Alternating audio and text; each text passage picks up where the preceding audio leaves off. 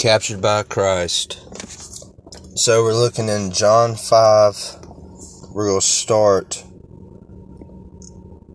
at, see, verse 30. I can do nothing on my own. This, this is the words of Jesus. I can do nothing on my own. As I hear, I judge. And my judgment is just because I seek not my own will, but the will of him who sent me. If I alone bear witness about myself, my testimony is not true. There is another who bears witness about me, and I know that the testimony that he bears about me is true. Who's he talking about? We'll see in verse 33. You sent to John, and he has borne witness to the truth. Which John? John the Baptist. We'll see that in a second as well. Not that the testimony that I receive is from man, but I say these things so that you may not excuse me. But I say these things so that you that you may be saved. He was a burning and shining lamp, and you were willing to rejoice for a while in his light. But the testimony that I have is greater than that of John. For the works that the Father has given me to accomplish, the very works that I am doing, bear witness about me that the Father has sent me. And the Father who sent me has himself borne witness about me. His voice you have never heard, his form you have never seen. And you do not have his word abiding in you, for you do not believe the one whom he has sent. Now, before we go any further, now I started on verse 30. Okay? The start of this whole entire dialogue here it honestly starts at really it starts before verse 18 but if you notice that last verse i just said and you do not have his word abiding in you for you do not believe the one whom he has sent. Who is he speaking to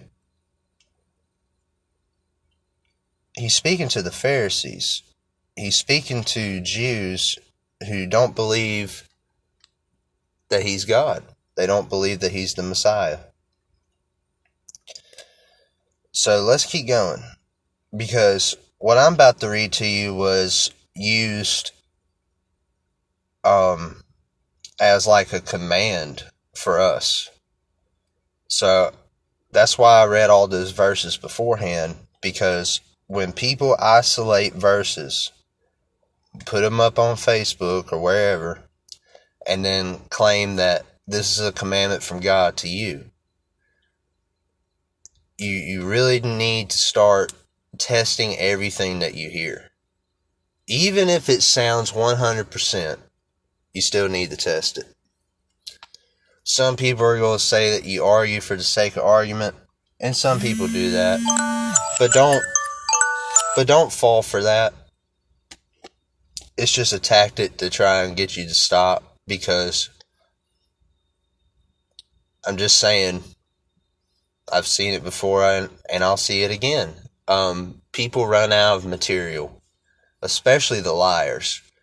The the ignorant ones they have actually a lot more to offer.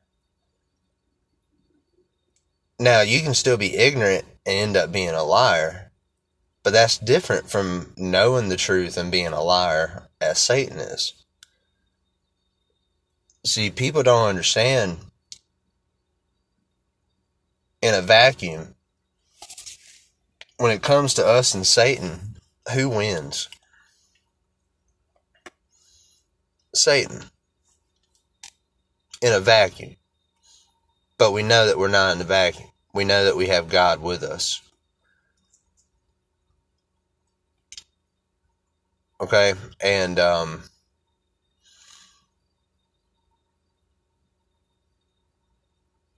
you know, having God with us, we're able to conquer as He did. That's why He says we'll do greater things than He. Doesn't mean that we're apostles. Doesn't mean that we're going to make miracles happen. But the point is, God is with us and all things are possible because God is with us. So let's keep going here. I'm going to start again on verse 38 to go into 39 and 40 and the rest. So, and you do not have his word abiding in you, for you do not believe the one whom he has sent.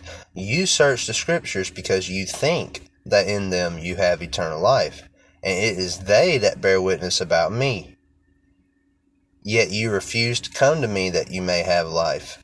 I do not receive glory from people, but I know that but I know that you don't have the love of God within you. I mean, just imagine like like you're basically a priest, these Pharisees. I mean, that's basically what they were. Um, but you're you're highly regarded amongst the public and some guy just literally comes out and says, "You know, you don't have the love of God within you because you reject me." What like what could be going through a person's head if God himself tells you that? Because I'm going to tell you something. Look at Satan. What did I just say? He knows the truth but lies about it. He's not ignorant. What does he know?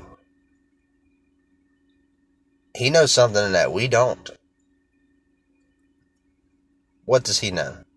He knows his fate. You see, we don't know that. We believe that Jesus has us that our fate, our eternal life is with Jesus and not in everlasting torment. That's what we believe. And we should believe that. But that's the way God has this all set up because He is going to be the one to provide the salvation. You cannot provide your own salvation, nor can you maintain it without Him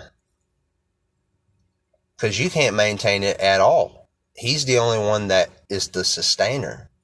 He's the one that keeps everything together, keeps you together. Now, let's continue here. But I know that you do not have the love of God within you. I have come in my Father's name, and you do not receive me. If another comes in his own name, you will receive him. That's an interesting sentence. I have come in my Father's name, and you do not receive me.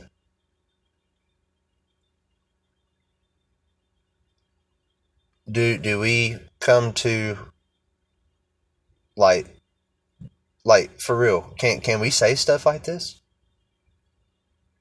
No. No, you can't say stuff like this. Because you'll see in John 17 where Jesus says, Lord, keep them in your name, or Father, keep them in your name, the name which you have given me.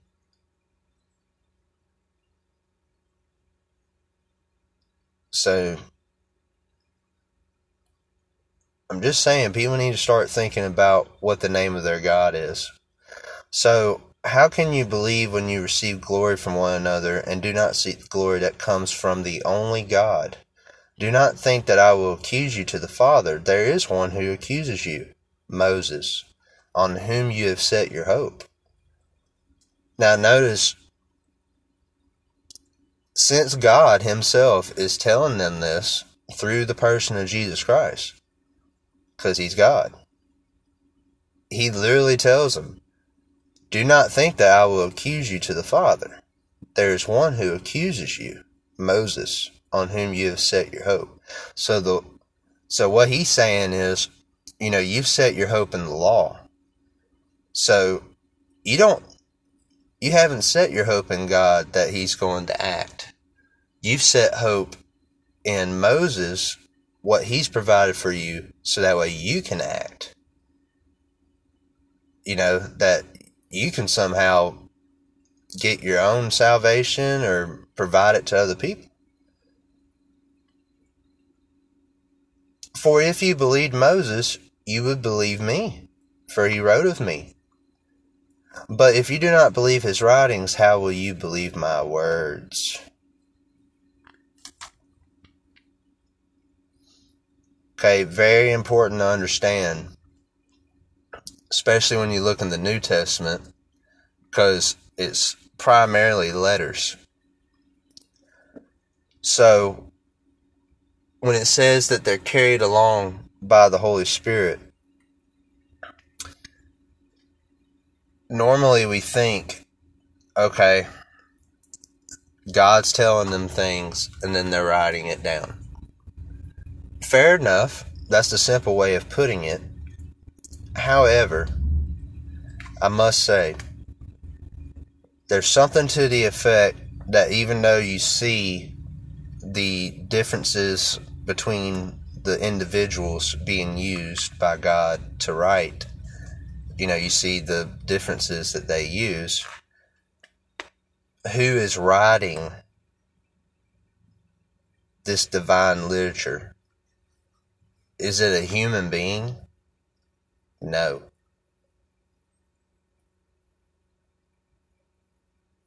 Okay? The Holy Spirit is writing. The Holy Spirit wrote.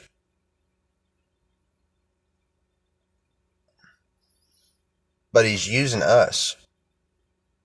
And especially with the apostles, you have to understand you know, you had your prophets, Jesus comes, then you have apostles. All the apostles are dead except for John. Then he later dies of old age on Patmos, but before that, of course, he writes the book of Revelation. Or he's basically given the book of Revelation to present to everyone. Now, we as Christians, we are not prophets that receive just outside information from God. Now, in a sense, we are, but it's not in the same context as the Old Testament prophets.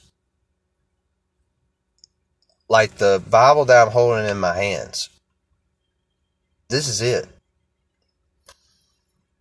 And you may think, oh, well, you know, there's longer books, and there's um, there's books that you can that's that are shorter and puts all this in simpler form fair enough, but the problem you come to with something like that is you're not seeing the reality that the so called vagueness of Scripture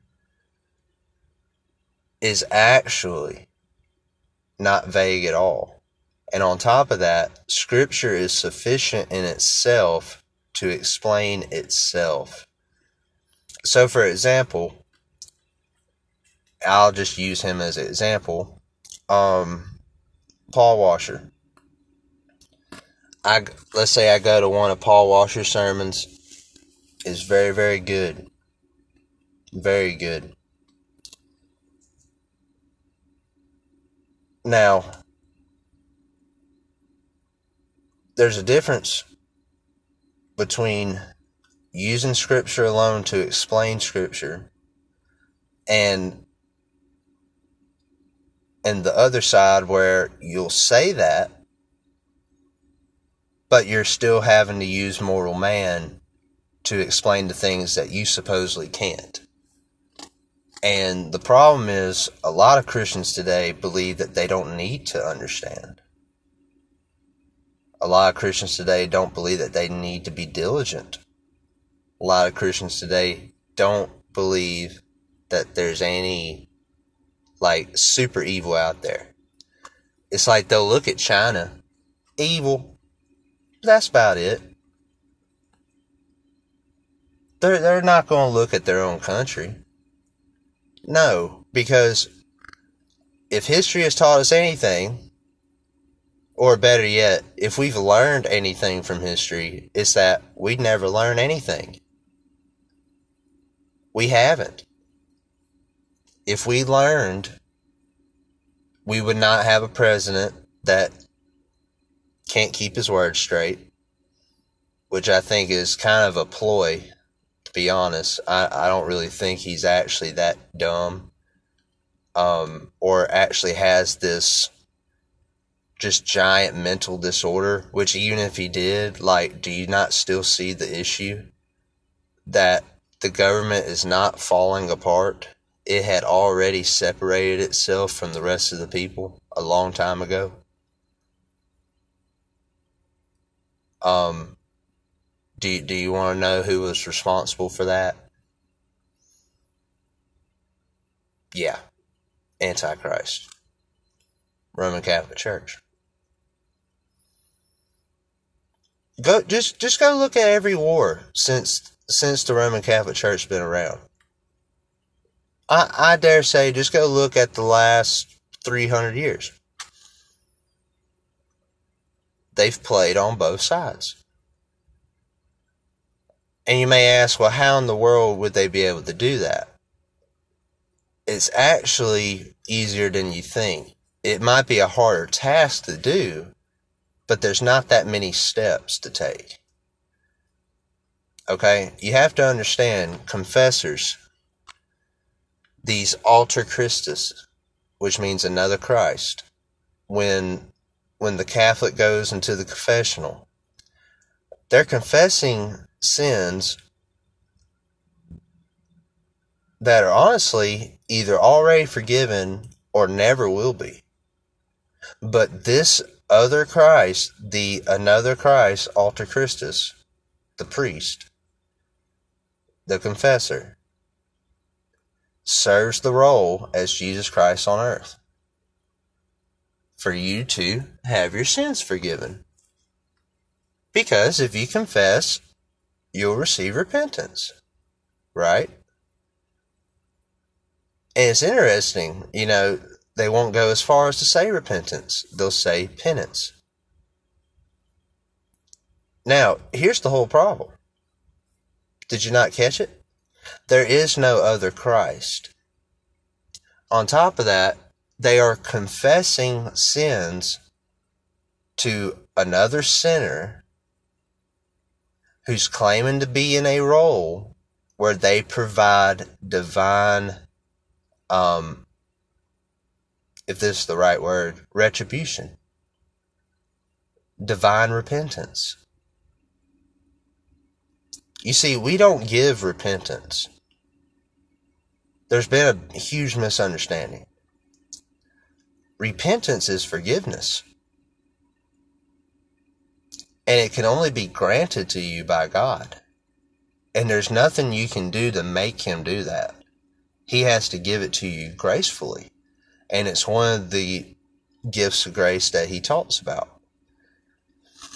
But what happens is, when you look at the gifts of grace, you'll see many many Christians list of that is different. But the reason why they take one or two of these gifts of grace and make it into the thing that makes God supposedly give you grace. So, for example, the main one is faith. That's the main one. Faith is a gift of grace. We have one faith, one baptism, one Lord. You, you remember that from Ephesians 4, I believe. you know, I've already talked about baptism before. The baptism that saves is not water, it is the death and resurrection of Jesus Christ. One Lord, Jesus Christ. One faith. So that means all the people within the body of Christ. Catch this. All the people within the body of Christ have one faith. Think about this. What magnitude do you look at that? Is it one faith that's just common? Like there's differences? but it's all like generally common? Or is this like a specific gift that you must have because your faith, no matter how hard you try, is still imperfect, unrighteous, doubtful? Like all these things are true. And it's just funny because I'm not a King James only type individual, but I do recognize what the enemy has done. Okay? You, you know, I, I've heard it over and over and over again. Oh, that's just a conspiracy. There's, there's nothing wrong with these other translations. like if that's true then your own life is a conspiracy theory because to to think that you have all of these translations just because all these people love you is absurd when you have four clear instances I'll name off one for just off the top of my head Philippians 3 9 okay faith of Christ is different from faith in Christ. Okay? And it's just funny, just like with Philippians 3 9, there's three other verses where faith of Christ is removed. And it'll either say something like faith in Jesus, faith in Christ, um, but there's um but there's one verse that I really think really sums it up on whose faith it actually is. Because you have to understand do we receive God's perfect righteousness by our imperfection? No. So when it says that Abraham, his faith was counted as righteousness, was it his own righteousness? No. You got to have the righteousness of God to be saved. Abraham committed adultery. Abraham gave his wife away to um who was it to the pharaoh to the king at the time only because I don't have it in front of me to reiterate some things. But but the point is, Abraham did bad things. He wasn't perfect. None of the people in Scripture were perfect except for Christ. Even the ones that say plain as day, and it's crazy how people will use this as an argument sometimes. But like with Job and Daniel, um, Enoch, Elijah, Hezekiah. They, you know, there, there are certain things in Scripture that allude to, um, you know, them being righteous or holy. But when you forget why that is, you'll just take one of the gifts of grace and make it the thing that makes you get that gift.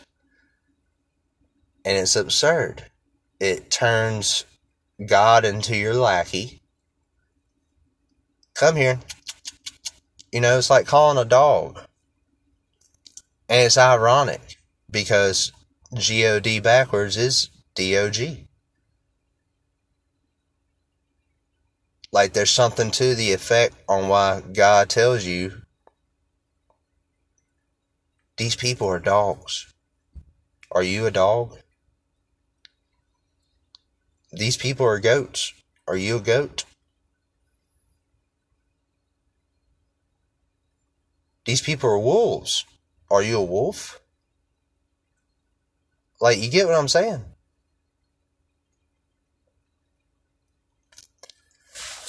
So, Jude 1 3, and I quote, Beloved, that's us and you'll see it. You know what? Let's just start with verse 1. We're only reading three verses. Well, let, let's keep going. this Jude, this is the last book before Revelation. Jude, a servant of Jesus Christ and brother of James, to those who are called, beloved in God the Father, and kept for Jesus Christ. May mercy, peace, and love be multiplied to you. Beloved, although I was very eager to write to you about our common salvation, I found it necessary to write appealing to you to contend for the faith that was once for all delivered to the saints. For certain people have crept in unnoticed, who long ago were designated for this condemnation. Ungodly people who pervert the grace of our God into sensuality and deny our only Master and Lord Jesus Christ. And I'm going to go and throw this in here as well. Now I want to remind you, although you once fully knew it. So, you know, you know, supposedly they knew that he was three divine persons. Not so. Now I want to remind you, although you once fully knew it, that Jesus, in King James it says the Lord, but we know who the Lord is, saved a people out of the land of Egypt, afterward destroyed those who did not believe. And the angels who did not stay within their own position of authority, but left their proper dwelling, he is kept in eternal chains and under gloomy darkness until the judgment of the great day, just as Sodom and Gomorrah and the surrounding cities, which likewise indulged in sexual immorality and pursued unnatural desire, serve as an example by undergoing a punishment of eternal fire.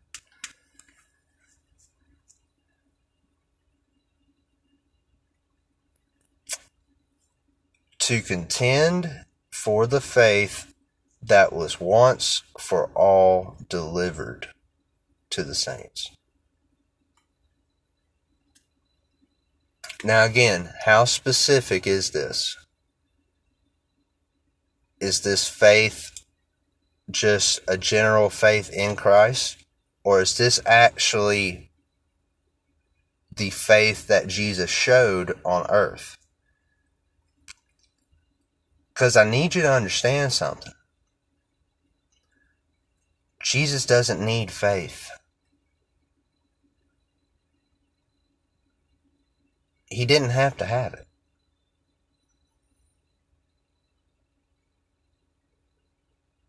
You see, God came down as an individual. Okay? He didn't leave his throne to go do this. Sorry, modalism. Sorry, Trinitarians that want to argue against me and say that I'm modalist. Y'all both wrong. Okay, God does not have to leave his throne to do anything. There's one God outside of time, being all three supposed persons within time. You know, we could argue that there are 30 different persons if we really wanted to, if we wanted to just try to destroy the Bible. But we're not going to do that. Because common sense should tell you not only is Jesus the head of every single group you can think of, but he's God. Like he is him.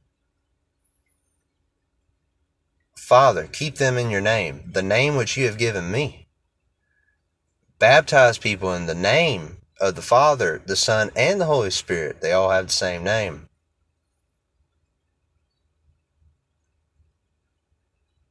Okay? They all have the same name.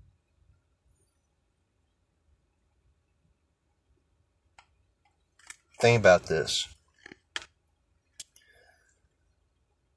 Now, what happens is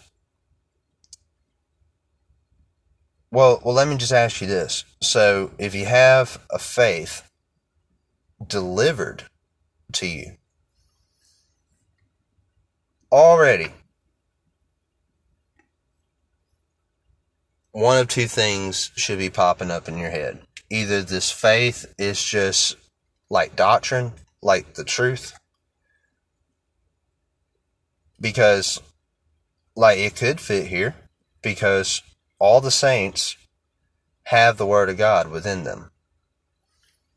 You have to have His Word abiding in you. Okay? So, you know, that could be it, right? But think about this for a moment. You must have God's perfect righteousness in order to go to the kingdom of heaven. You have to. We know how we have to do that. We have to be born again, which is something we can't do. We have to rely on God to give that to us.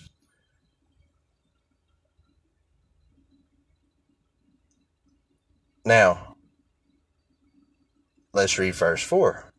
For certain people who are not saints have crept in unnoticed, who long ago were designated for this condemnation.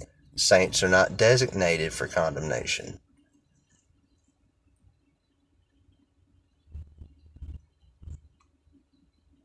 Like, just go look it up. Um, the uh, I, I think it's called the IFB or IBF, which is um, I think it's the International Baptist Federation or some International Bible Federation.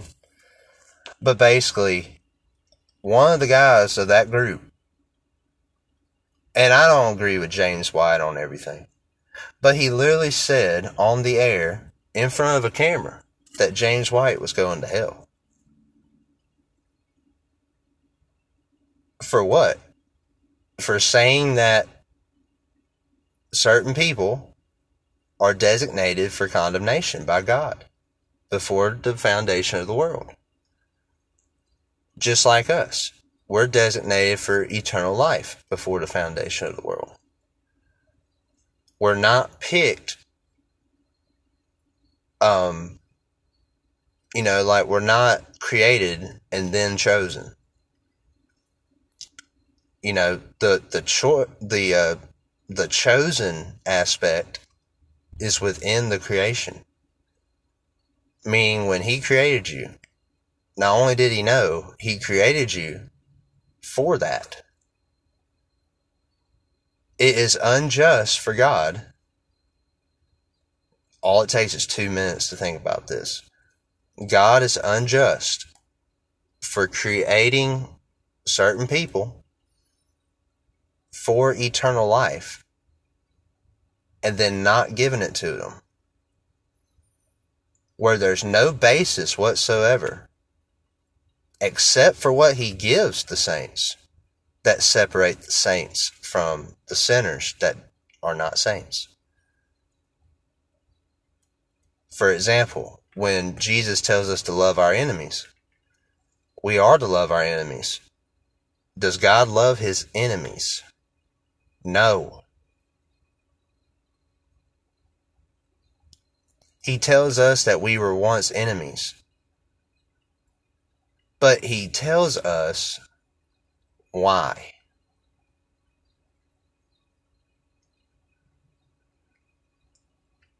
Okay? Like, we really need to start waking up. We really do. Because I'm telling you, to keep looking for that one thing that you can give God, and either you can't give it to Him, or God's supposed to give it to you, and you're claiming that you give it.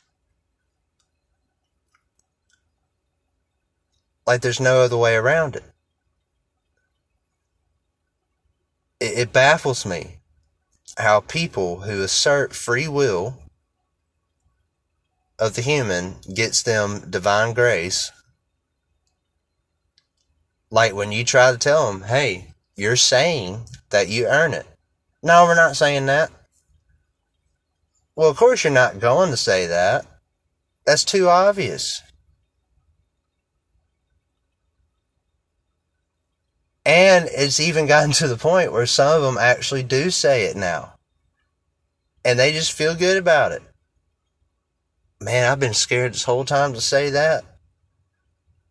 I mean, the lightning didn't come strike me. I guess I'm okay. Mmm. Yeah.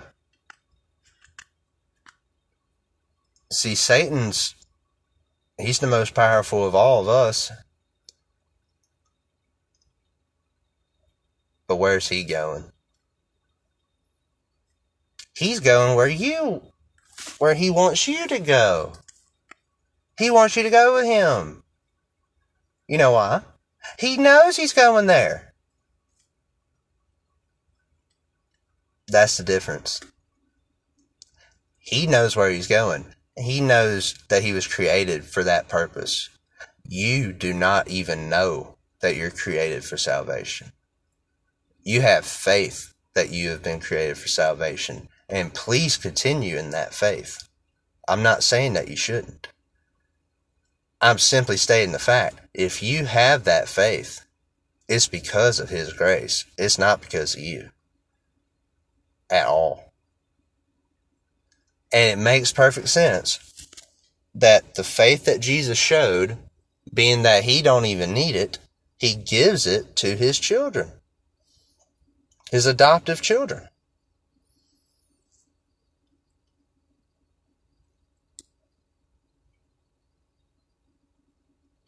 Just think about it. You receive the faith of Christ, you receive the righteousness of God. Does your imperfect faith equal the righteousness of God? No, it doesn't. Because, see, here's what happens people that assert that it's from them their faith because they'll still claim it's a gift of grace anyway, but they have to. They have to claim that. But when you start to think that faith comes from you, and you're faced with the question of what separates you from another sinner. Like, that's where the rubber meets the road. Because if you have two Christians in the room, and I didn't say saints, I said Christians. Because Christian is an insult. But we, you know, we claim to be Christian if we believe. So you have two believers in the room. But one of one of the people their doctrine is way better than the other. Okay? What separates the one who has the better faith?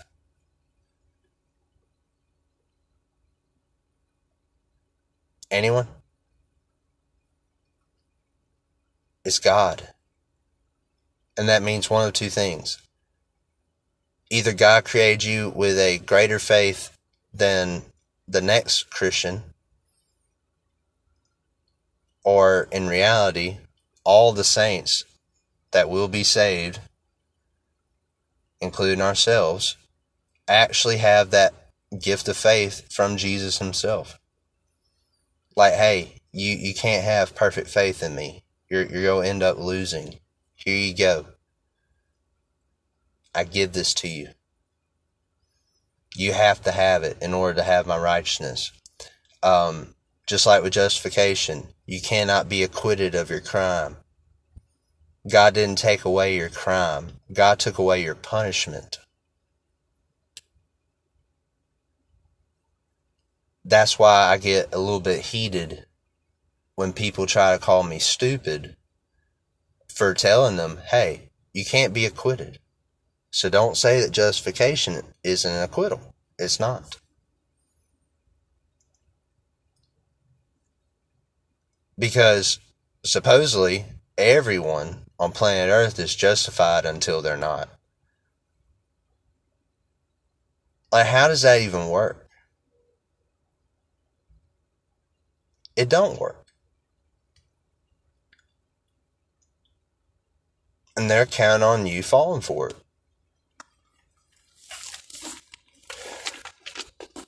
I'll give you a good example of this, of a gift of grace.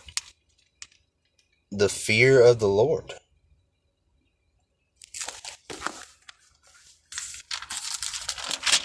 And I quote Jeremiah 32. Let's see. Let's start with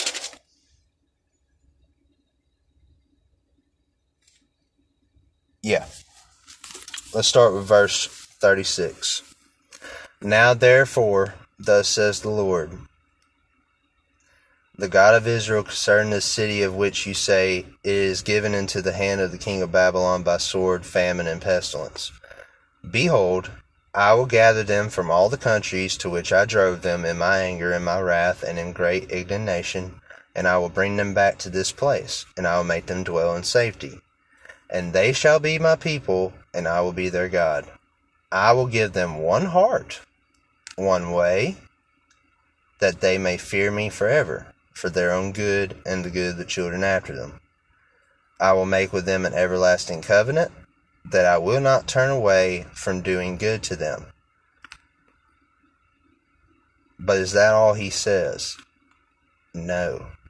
Check this out and I will put the fear of me in their hearts, that they may not turn from me. Like, where did we go wrong, Christians? Where did we go wrong? How many of us are willing to admit that the fear of God came from Him?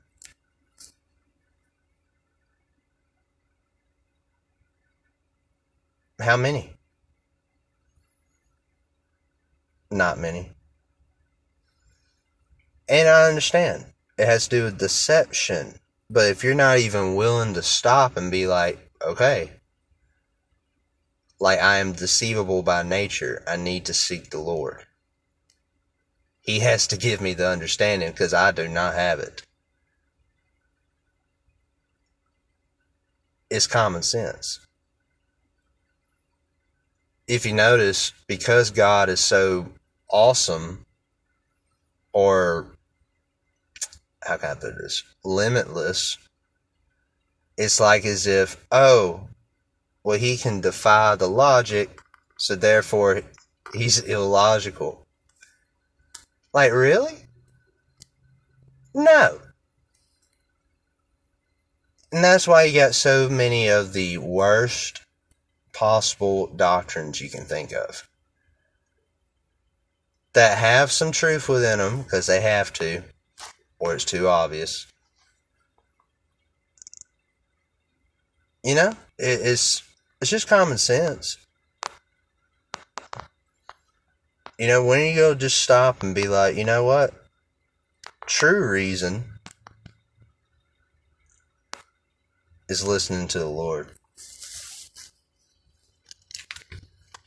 It's not trying to define the Lord by my own personal experience.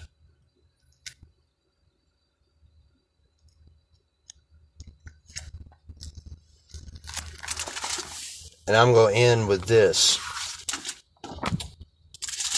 Revelation 21. This is one of my favorite passages in, in the Bible one of my favorites. You know why?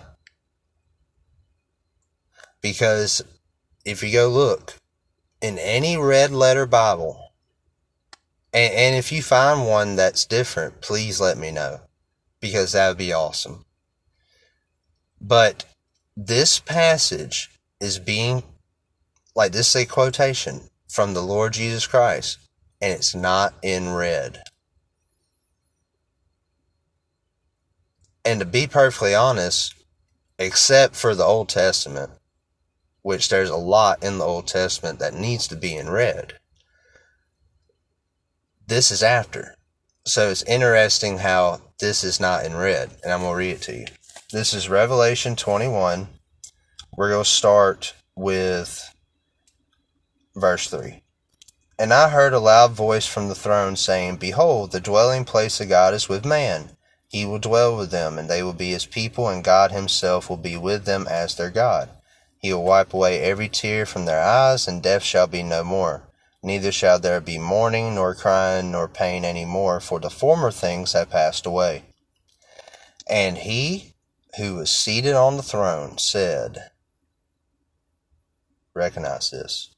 Behold, I am making all things new. Write this down, for these words are trustworthy and true. It is done. I am the Alpha and the Omega, the beginning and the end. To the thirsty I will give from the spring of the water of life without payment. The one who conquers will have this heritage, and I will be his God, and he will be my son. But as for the cowardly, faithless, detestable, murderers, the sexually immoral, sorcerers, idolaters, and all liars, their portion will be in the lake that burns with fire and sulfur, which is the second death.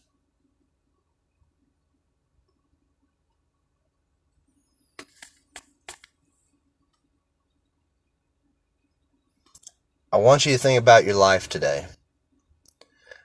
And I want you to ask yourself and really dig in. Ask yourself, what is God's name?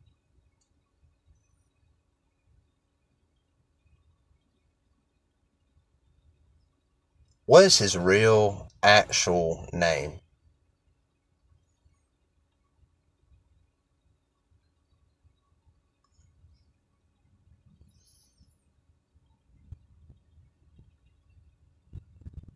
I'm telling you, once you realize what his name actually is,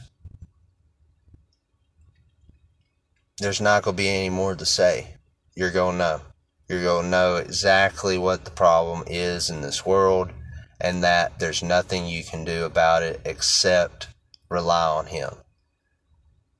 Whether it be to spread his word or to deal with hardship or even just good things and not being distracted from him by these good things that He gives you. Think about this stuff today. Father, keep them in your name, the name which you have given me.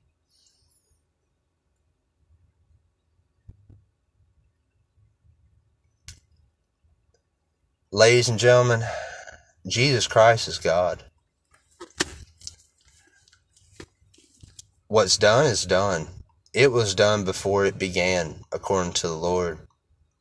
He finished all his works from the foundation of the world. The only choice you've ever had in your life was repent or perish.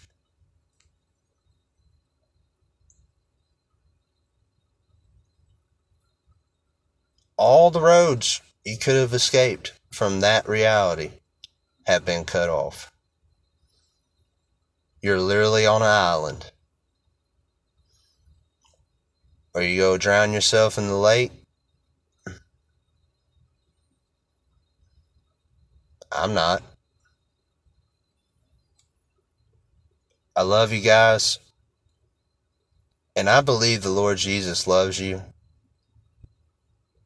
But do not ever think that his love is this thing that you can abuse and misuse as we do with other humans, as other humans have done to you. It's despicable to hear people say that God loves everybody the same. Or better yet, that God loves everybody, period. That the word hatred just means not preferred. It's despicable, it's absurd, and it's ruining our future generations. And you need to get up, and I need to get up off of our butts and do something. God's not asking you to change the world today. But God did not ask you to sit your little butt down and not do a thing. He did not tell you that. And he most certainly didn't tell you that the evil that you see in this world is just an illusion. My friends, uh, hell is coming to earth if you haven't understood yet. And it's going to seem as if Satan is the one doing this. I urge you to go read Second Kings when the king of Assyria sends out um, Sennacherib against Hezekiah and the king, which is the king of Judah at the time. Look at the words he's saying. And you tell me that's not what the Antichrist says today.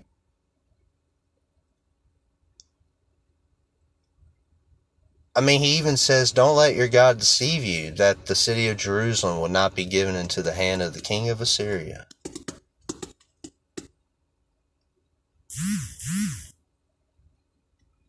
I'm telling you,